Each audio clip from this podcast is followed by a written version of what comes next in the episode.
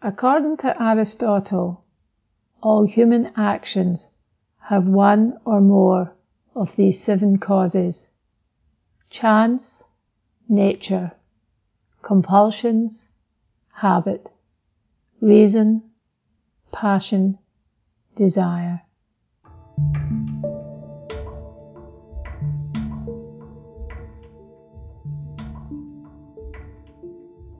He was a police officer, recently graduated from Police Academy. As a child, he had witnessed and experienced domestic violence from his father to his mother. As a young child, he wished that he could have done something to stop the violence. He had hopes that someday his father would have an accident, an injury, or would die so that he would never come home again. As a young officer, he accepted a posting to a rural and remote area.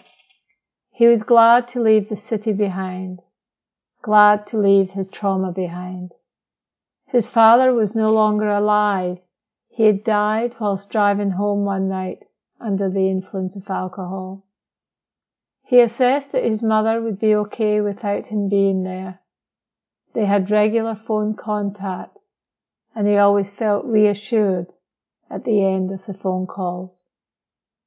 He was a few weeks into his posting and he was enjoying his new role. It was taking some time for him to establish a network of friends. He was the only officer in the village. His colleagues operated out of the main station, which was 50 kilometers away. One night he received an emergency call to attend a domestic disturbance in the village. He knew the address.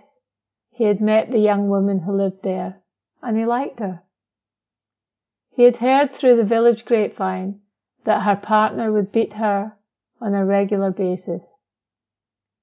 The protocol was that he had to wait for other officers to arrive to assist him rather than go into such a situation on his own. He knew his colleagues would take some time to get there. There was protocol and there was his reaction. He did not wait. He drove to the house, jumped out of the car, and as he entered the house, he announced who he was.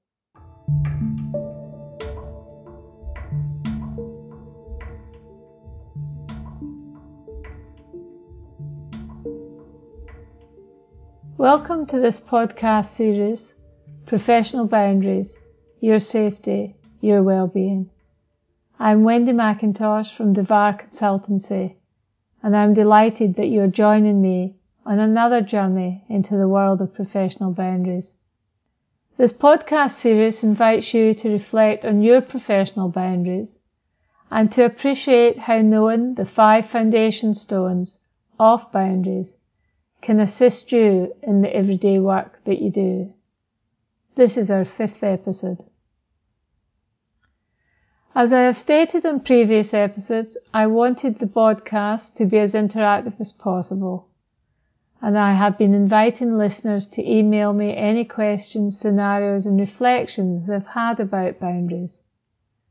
I'm delighted to say that I now have podcast listeners who have sent me scenarios and who've commented that they would like one episode on collegial boundaries.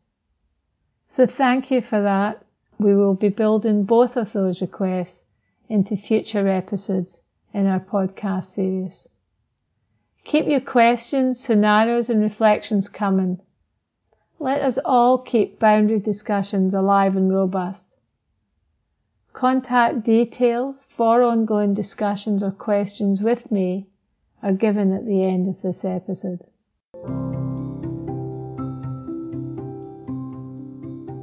I realised as I was thinking about content for this episode that there was one theme that I had not yet integrated as a thread through my previous episodes. That thread is consistency. Consistency in the way a professional works with a customer they see on a regular basis. Consistency in the work a professional does with a number of customers. Consistency in a team approach. consistency modelled throughout an organisation. Boundaries are more challenging to have in place when an organisation is loud about its mission statement, loud about its vision statement, and the expectations about how employees conduct themselves. And then team leaders, supervisors, and management team loudly role model something quite different. Talk about setting up moral distress in a workforce. Talk about taking work home. Talk about feelings of unfairness and injustices. Talk about employees wanting to do more for a customer than what the professional role requires. Well, we'll continue to talk about these as we continue further in our boundary journey.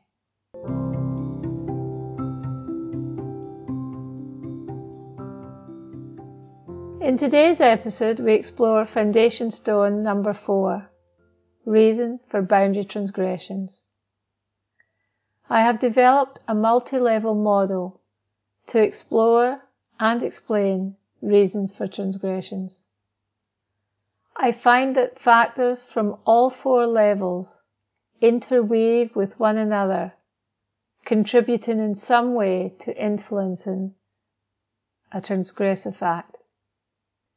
The four levels that I focus on are the intrapsychic, interpersonal, organizational, and broader systemic.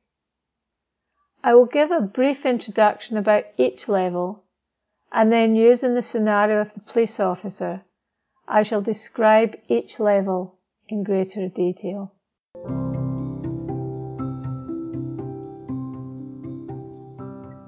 Let's start with the intrapsychic level. Intrapsychic is defined in the Merriam-Webster dictionary as being or occurring within the psyche, mind, personality. For me, the intrapsychic also includes a person's beliefs and moral compass. At this point, I want to pause to consider when I talk about the intrapsychic in terms of boundaries, I include that of the individual client and of the individual professional. Remember, the professional is always the one responsible for commencing, maintaining, and where necessary, effectively ceasing the professional relationship. This is because of the inherent power vulnerability dynamic in the relationship. However, there may also be other vulnerabilities in the client, beyond them being a client of the service, that predisposes a professional to be at greater risk of boundary transgressions with that individual client. I will explore this more later in this episode.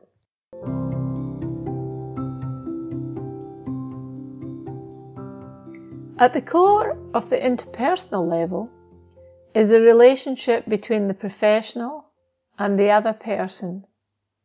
For example, the professional and a client, the professional and a colleague, the professional and a client support person.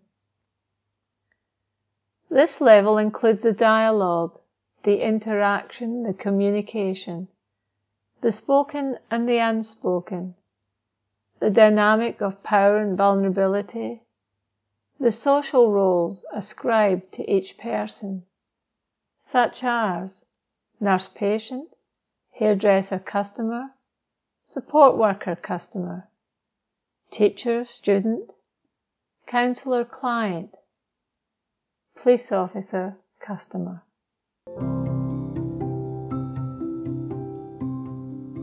At the organisational level, it is important to consider how policies and procedures guidelines, mission statements, job descriptions, duty of care, resource allocation, and expectations can challenge or complement professional relationships.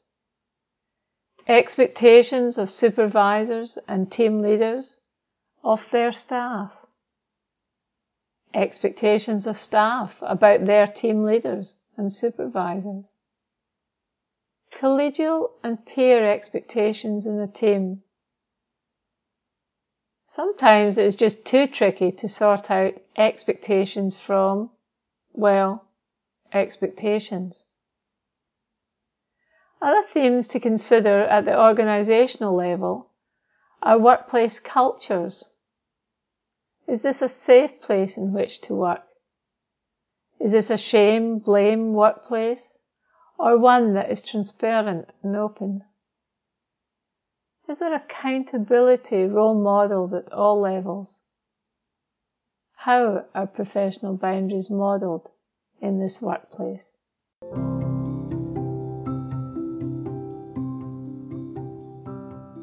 Finally, the broader systemic considerations.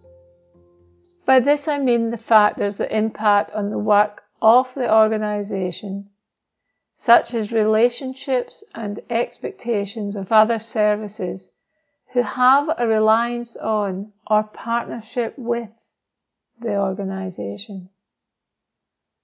Broader systemic influences could involve legal, criminal, educational, health, housing, Centrelink. Broader systemic factors can influence the organisational factors. This in turn impacts on the interpersonal relationship. This in turn can impact on the intrapsychic experience of the professional and the client. Let me explain further. Oh, what a tangled web we weave when first we practice to deceive.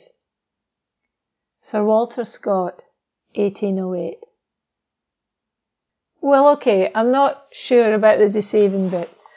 However, boundaries sure can be a tangled web that is woven by many people, by many situations, by many expectations.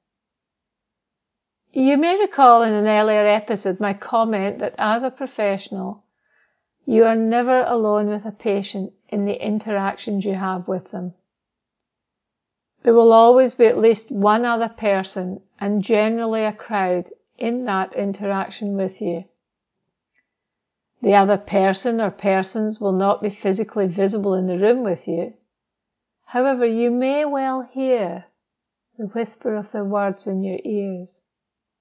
Experience the gentle tap of their finger on your shoulder, or visualize them in front or beside you. The other person or persons can include the patient's family member or members, your colleagues, your supervisor, the CEO of the organization you work for, the CEO of an organization in partnership with your organization. If you're a professional who is answerable to a regulatory body, then representatives from that body may also make an appearance in your thinking, your experiencing of the relationship with the patient in that moment of interaction with them. Confused? Okay, let me slow this down a bit. In boundary workshops, I set up a sculpture of the four levels using materials, objects, and participants. Representatives chosen in each level have a voice and address the professional who has identified a scenario they wish to explore. The busy noise, confusion, and conflicting expectations come alive as many voices state what they expect from the professional in terms of their relationship with the patient. It gets so loud that many times the voice of the patient goes unheard as the professional tries to manage the needs of all the stakeholders that they have identified as being involved in the service provision for the patient. All those stakeholders that are symbolically in the room with them and the patient. In this experiential presentation of the four levels, I ask the professional to notice what they notice in response to the busy noise. A common experience is relayed. This is too much. I cannot meet everyone's demands. I have to focus here on the relationship with the patient at the time that I am engaging with them. I have to pause. I have to breathe. I have to sort out the priorities of what is expected of me in relationship to my patient.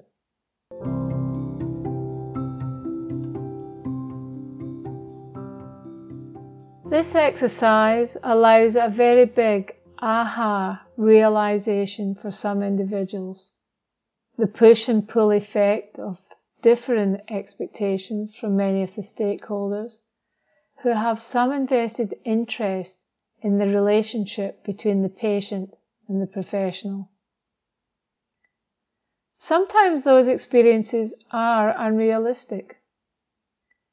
Sometimes those expectations could be in conflict between stakeholders and between stakeholders and the professional. A common expectation conflict I explore in workshops is the wishes from family members that the professional do more for the patient. Do more than what the professional can do, either in terms of their employment and in some cases their professional regulations. In the wishes to have their needs met, family members do not consider the organizational or professional restraints that could be there for the professional. The family just want their needs met, their loved one to be looked after. Generally, it is after the fact, when a professional has given more, done more, gone the extra length to meet the family's wishes that a complaint is made. Basis of the complaint? The professional was getting too close to the patient. It is also worth considering here whose needs are really being met by the professional attending to the family's wishes rather than setting a boundary that is required for them to stay in the zone of helpfulness expected by the organization and or regulatory body. Consistency is key. Consistency in the way a professional works with a customer they see on a regular basis. Consistency in the work a professional does with a number of customers consistency in a team approach, consistency modeled throughout an organization.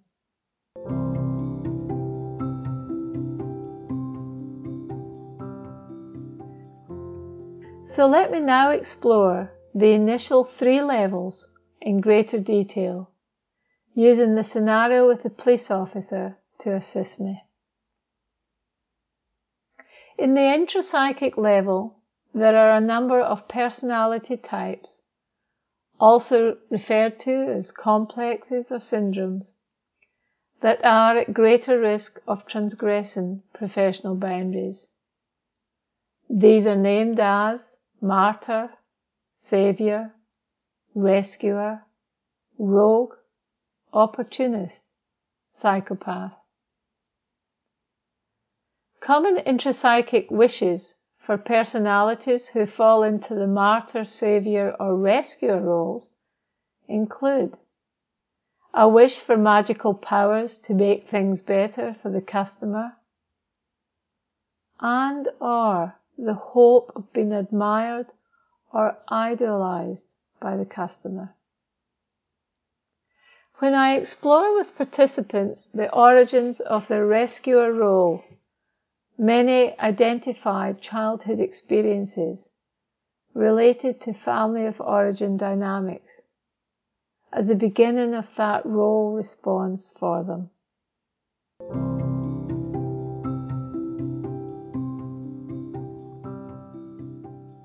In some professional relationships, the customer can idealise the professional and this may completely complement the professional's wish to be idolized. So begins a relationship of fantasy with expectations that can never be truly met. Gutheil in 1989 wrote, The sealed off environment in which therapy often takes place can turn into a magic bubble, a collusion of mutual admiration and or mutual need that becomes impervious to the restraining influences of consultation, supervision, good judgment, and common sense. Although Gutheil had written this specifically about the therapist client relationship, I have worked with professionals from many different professional backgrounds who have also experienced the magic bubble of collusive admiration and need. This is especially true in situations where the professional is working in rural and remote areas, isolated from peer groups, distanced from their families. Away from supervision and professional counsel, there can be an increased risk of developing familial relationships with customers as the professional seeks to find a connection that has meaning for them. To have a sense of belonging somewhere. That belonging may then be the development of a friendship or sexual relationship with a customer. If we consider the young police officer in the scenario at the beginning of this episode, there are a few red flags waving. His own experience of childhood trauma, his wish that he could have done more to stop his father's violence, working in a town 50 kilometres away from colleagues, difficulty establishing connections in his new environment. Our scenario continues.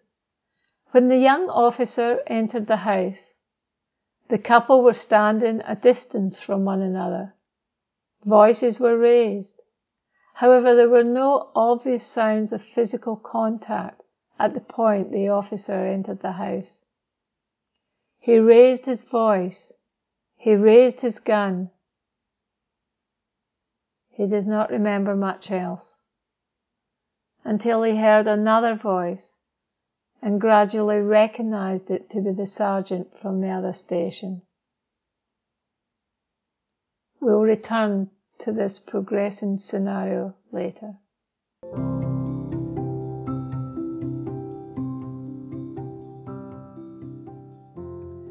Many times when I have replayed with some participants their transgressions where a customer was physically harmed by them, they describe having no clear memory of events. Rather, they describe a reactive process to a situation. Raising their voice to a shout, hitting out at the other person. In one instance, kicking a client who had fallen to the ground. As we slowed down the replay of their behaviour, individuals were more able to fill in some gaps as to the triggers that led to the transgression, and more importantly, to make links between their past experiences and what had occurred in the transgression. Those aha moments, so integral to awareness and potential for change.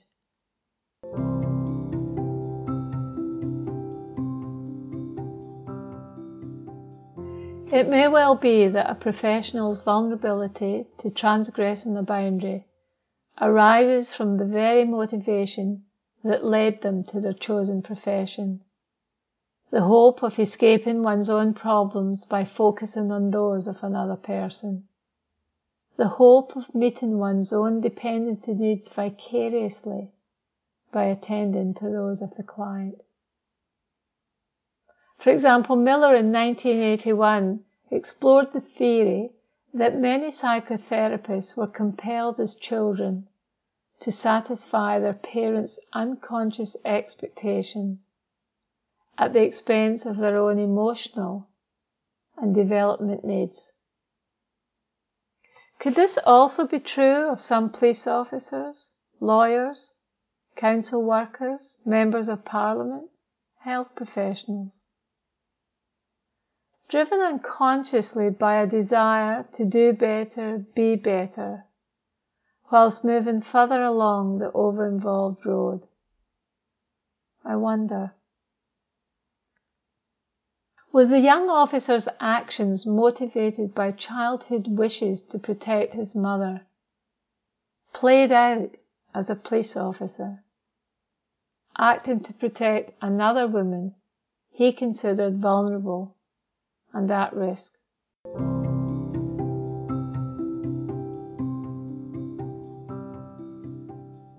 I also consider in this intrapsychic level the impact of health, family, and work stressors that can result in internal conflict and thus increase potential for boundary transgressions.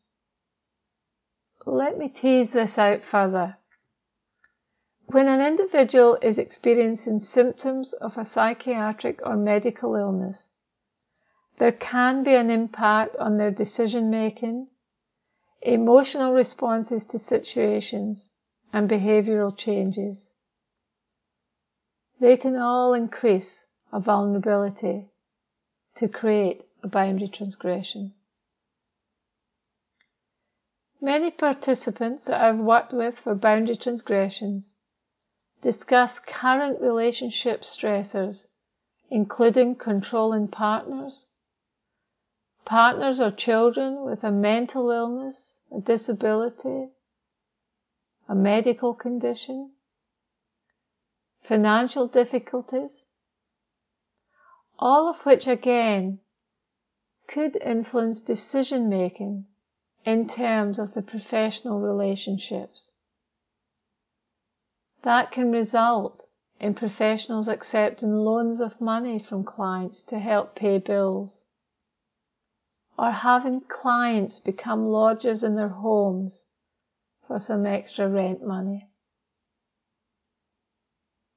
A common enough theme for individuals I see who have become over involved with a client is that of a history of childhood trauma that has included experiencing domestic violence, neglect, physical and or sexual abuse.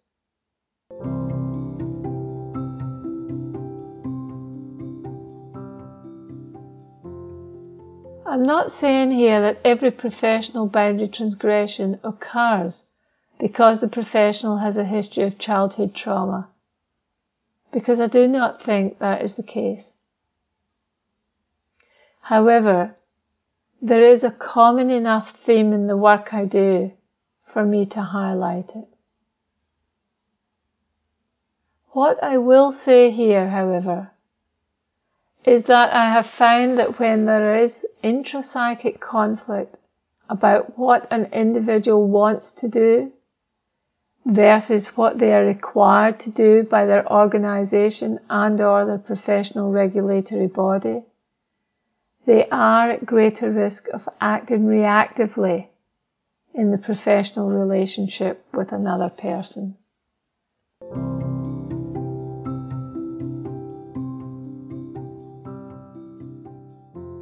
Consider, for example, a scenario where a professional is given an invite to attend a birthday party of a child whom they've been providing care for. The professional's intrapsychic self is thrown into conflict. Personally, the individual wants to say yes. Professionally, they know they should not. In the intrapsychic conflict, there are significant biophysiological changes stimulated by the release of cortisol into their body. In a nanosecond, a new motivating factor emerges that of not wishing to let the other person who gave the invite down. So the professional accepts the invite.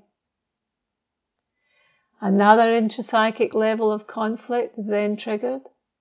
The professional worries about what their team leader's response will be if they find out the professional attended the event. That worry may further intensify the intrapsychic conflict, which results in the professional not attending the invite. Post the event, a potential new consequence presents. A question from the person who gave the invite. Why did you not come?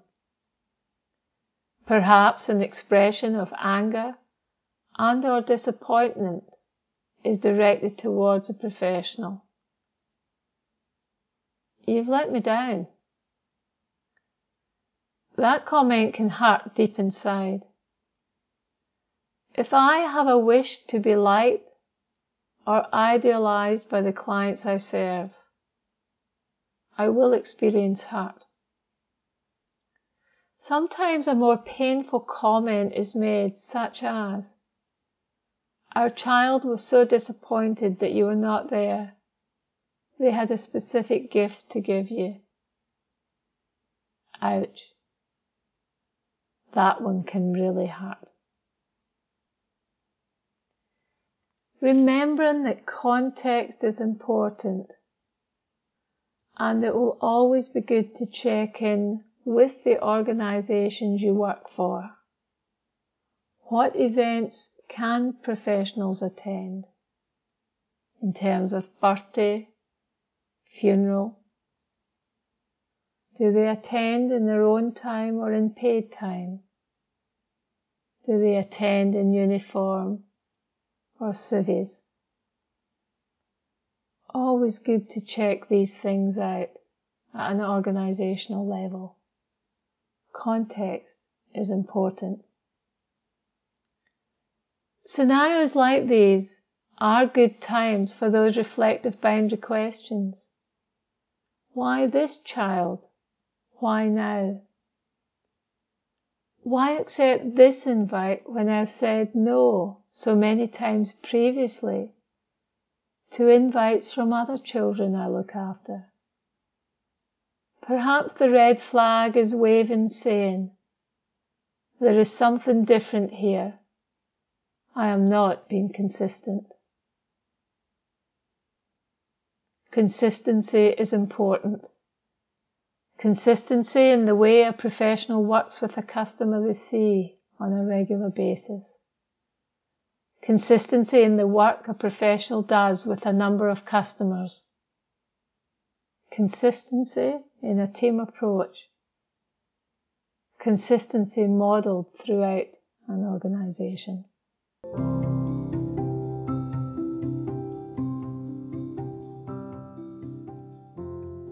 In the interpersonal level, it is good to be curious about the unconscious dynamic relationship that could be occurring. And this is where models such as transference and the drama triangle provide many aha moments for individuals I work with. I will use the scenario that is unfolding with the police officer to explore these models. First, some further information about the scenario. The officer was reprimanded for his behaviour and for not following protocol. He rationalised with his sergeant that he appreciated he had acted inappropriately and that he would ensure he would never take such action again. At no point in the discussions between himself and his sergeant was his childhood discussed. At this point in the young officer's professional journey, he was not making any clear links between his childhood actions at work. A few weeks later, he accidentally met the young woman at the petrol station. They got into conversation. She asked him if he wanted to go with her for a coffee. He was off duty. He said yes. They had coffee in a public place. In the initial social meeting, they did not discuss the night they had come to the house. Rather, the conversation focused on common interests they found they both had. The woman terminated the conversation saying she had to get home before her partner returned from work. That began regular meetings between them, and as the relationship grew, the woman disclosed more about the relationship she had with her partner. The officer's concern for her safety was heightened each time they spoke. He was aware of, but did not make any links about the feelings of fear and anger that were surfacing in him. He started to talk with her about leaving the relationship. He would keep her safe. They could move away together.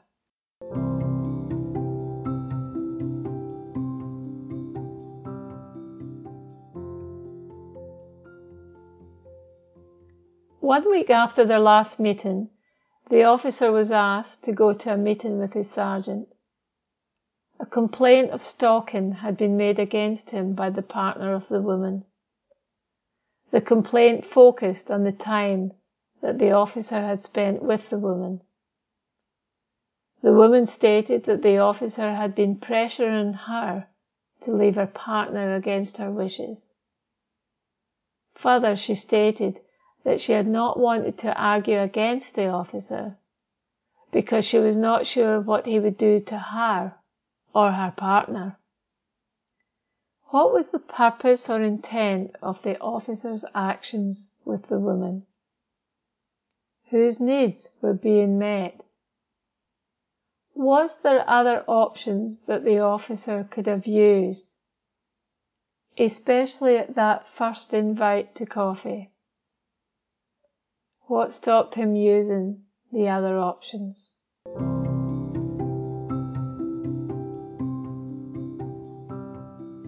I trust that I've provided enough information from previous episodes that you can come up with responses to those questions. I'm now going to introduce you to the drama triangle to help us explore the role of rescuer, perpetrator, and victim that played out in the relationship between the officer and the woman and her partner. I will then consolidate further with using the transference model to highlight unconscious expectations, wishes and desires operating at the time.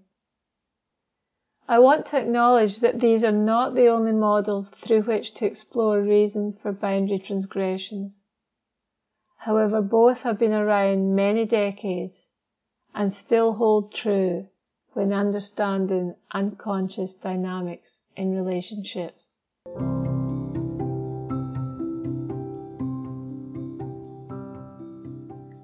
If you're unfamiliar with the drama triangle, you may find it useful to access a short video through the link provided at the end of the podcast transcript, which is available on our website. The drama triangle grew out of the larger framework of transactional analysis. It was developed by Karpman in 1968. Karpman suggested that if possible, we avoid getting into the triangle in the first place through awareness about our intrapsychic self, the relationships we are in, and relationships we want to be in. Good boundaries and good support mechanisms in organizations we work in are considered safety mechanisms. Karpman was keen that as individuals we understood our process of introjection and projection. Introjection referring to the ideas and attitudes of others that we adopted as children and continue into adulthood. Projection is where we project our feelings or characteristics onto another person in the current relationships we have. Karpman was clear the professional's usual gateway to the triangle is through the role of rescuer. At some point, the professional will be perceived in the role of perpetrator and then will end up in the victim role.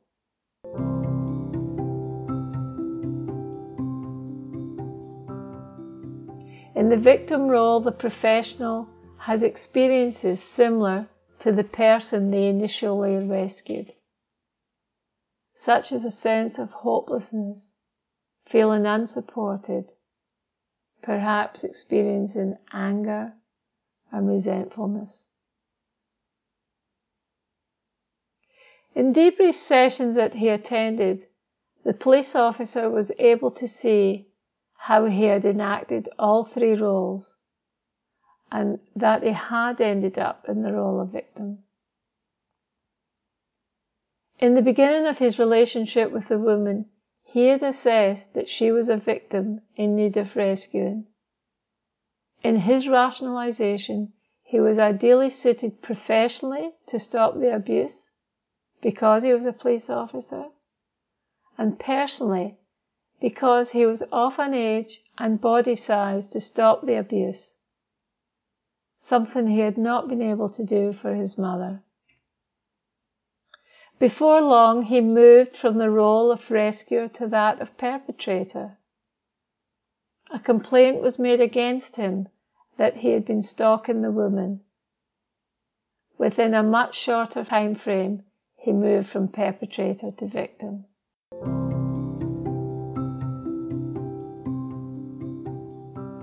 In the work I have done with professionals, I have consistently seen the drama triangle played out. Professionals come to the attention of their organisation and or regulatory body for boundary transgressions. Acts of perceived kindness in the professional may well be viewed through the lens of perpetrator by those looking in. Those other stakeholders, including a family member or support person, for a client perceive a very different relationship to the one the professional sees. Those other people get concerned and they make a complaint. Sometimes it is the complaint that really raises those red flags that had gone unnoticed or ignored in the interactions between the professional and the other.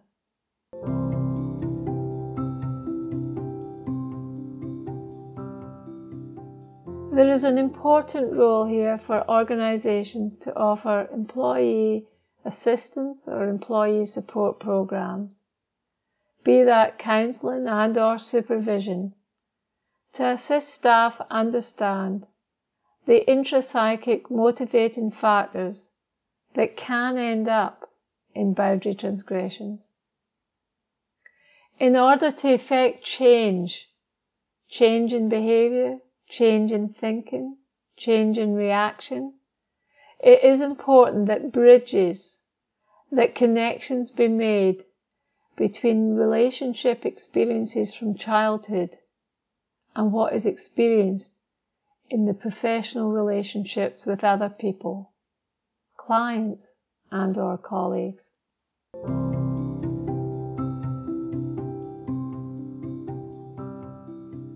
Now let's go a little deeper into personally for the police officer and explore his behaviour through Freud's theory of transference.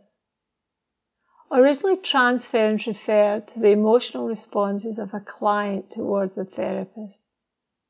Falling in love, idealizing the therapist, a wish that the therapist would rescue or save the client from whatever internal or external perpetrator they were experiencing. Internal refers to an intrapsychic perpetrator role, self-talk, self-belief. External refers to another person. When the client perceives that the therapist cannot save them, or more damagingly, believes that the therapist is acting in the same way as someone in their past or current personal life, that then becomes a transference of anger, betrayal, enragement, and in some cases, annihilation of the relationship. I experience transference as a really useful process to reflect on work I do with individuals. Content that emerges in interactions, be that verbally, behaviorally, unconsciously, can be red flags that there is something requiring attention in the relationship.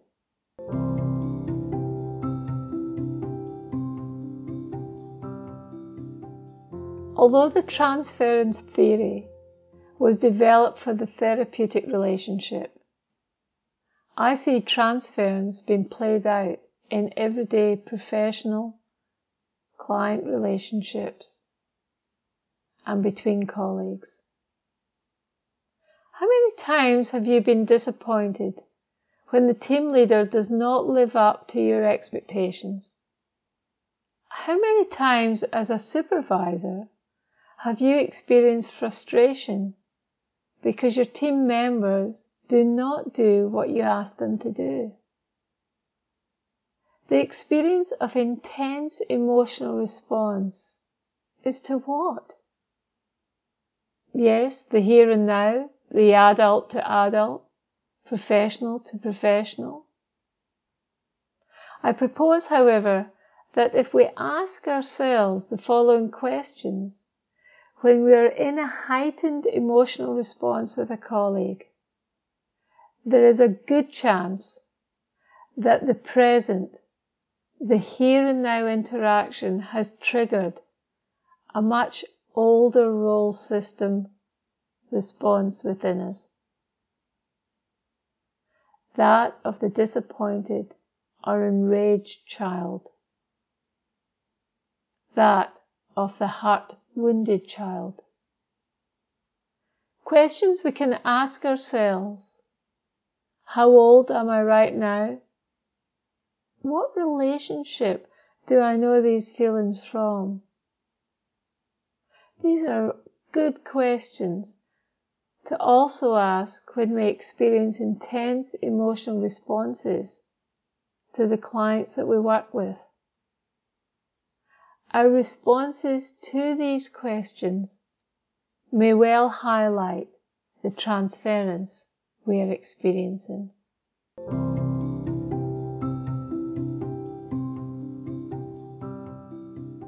The police officer was able to reflect that he had been enraged about the behaviour of the woman's partner towards her even though he himself had never witnessed physical abuse. He had heard through the village grapevine. He had heard what the woman shared with him. He had the stories. He did not have actual visible data. However, much older memories and experiences were being triggered for him. That of his relationship with his mum, he was also surprised to experience that he was angry with the woman because she had not left her partner. With some burrowing down, he also gained insight into the anger he experienced that his mother had never left his father. With support provided by the police service, the officer gained valuable insights, painful as they were. They were significant aha bridges between the unmet expectations and wishes from his childhood to his current personal and professional experiences. Another significant insight was that he had been vulnerable as the only police officer in the village. He had experienced a sense of isolation such as he had experienced in childhood. He understood that meeting with the woman had no sexual connotations for him. What was driving his actions was a wish to rescue, and in equal measures, a wish to connect. His transference towards the woman and her story was very strong. At some level, his needs were being met. In discussions with his sergeant, it was decided to move the officer from the isolated role into a setting where he had greater access to both, to both supportive peers and ongoing counselling services.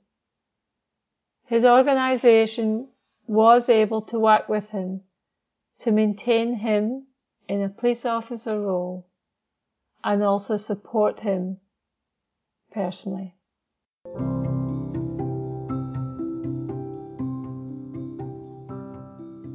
We have explored the scenario of the police officer through the levels of the intrapsychic and interpersonal. Now we will continue to discuss through the organizational level. Questions to ask about the organizational level include Are the policies and guidelines about professional boundaries clearly written in a language that resonates with staff? Are job descriptions clear? What opportunities are available for employees to engage with team leaders or supervisors to clarify what the job description says versus the unwritten expectations of the organization? What support mechanisms are available when staff identify that they could be or have indeed transgressed a boundary? How consistent are the teams in which you work?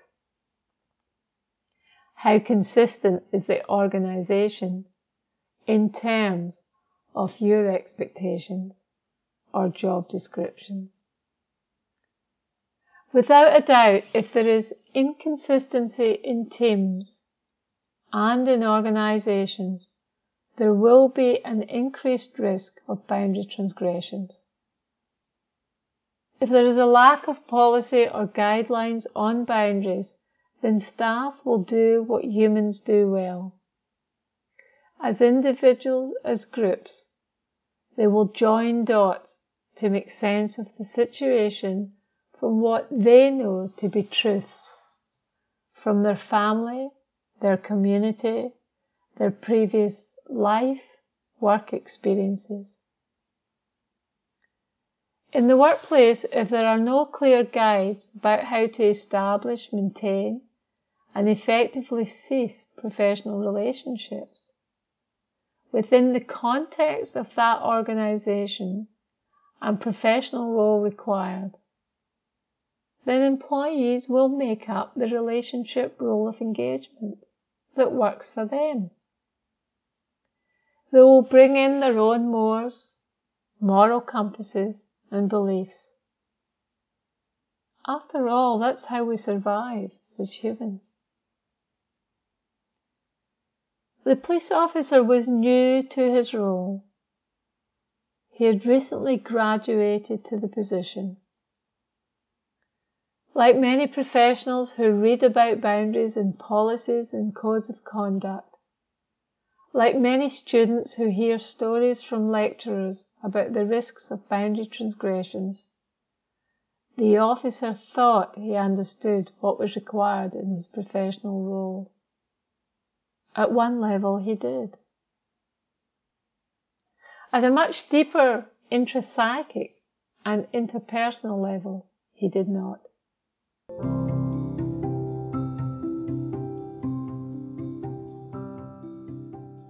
Consistent feedback from participants I see informs that boundaries are not explored in any great or robust detail in the organisations in which they work. Boundaries is a topic for a tick box in orientation. As I trust has been described in these podcasts, boundaries can be as easy as a tick box. Yes, I understand. However, the complexity is boundaries are not tick boxes. Boundaries are about me, I. I in relationship to myself, I in relationship to the other person. Boundaries requires more than a tick box. Boundaries require the Sherlock Holmes inquisitive curious hat and time given in workplaces to explore and understand those complexities. More of that in the next episode.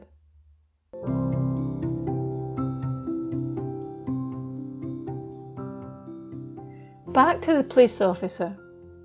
As a beginning practitioner in his new role, there was professional inexperience and naivety about such a highly emotive situation. There was also the reality of his isolation professionally and personally, and the lack of immediate support for him to access. It is important that team leaders and supervisors understand the team dynamics. That team leaders and supervisors role model the boundaries they are asking their staff to demonstrate. Role model and discuss and be curious. Other workplace factors that can influence professional transgressions towards clients and indeed collegially include shame and blame cultures, vicarious trauma, workplace bullying, and moral distress. I will discuss these in more detail in episode 6 when exploring strategies and solutions. Before I move to finish this episode, I have some more questions to pose to you about the scenario with the officer. Was the transgression a boundary crossing or violation? Was the transgression over or under involved or both? What categories of concern did he tick based on the information presented here? Have a think and I shall give you my responses to those questions in the next episode.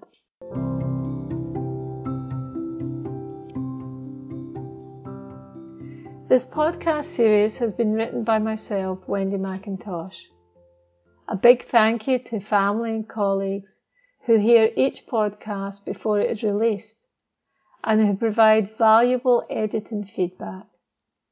Thank you to Nikki Frown, my internet guru, who has done the production for these podcasts. As I said earlier, I do love to hear from you, our listeners.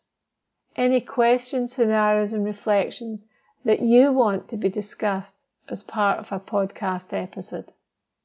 There is still much to learn and each question and scenario posed provides opportunities to expand learning about professional boundaries.